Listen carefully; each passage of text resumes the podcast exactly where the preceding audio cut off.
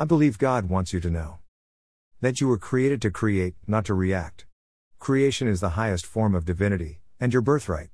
Truth is, you are creating all the time. The central question in your life is whether you are doing this consciously or unconsciously. Conscious creation is what is needed now. Stop moping. And stop thinking negative thoughts. Just get on with it. Tomorrow awaits your choice as to how it's going to be. Call the shots. Make it happen. You're in charge here.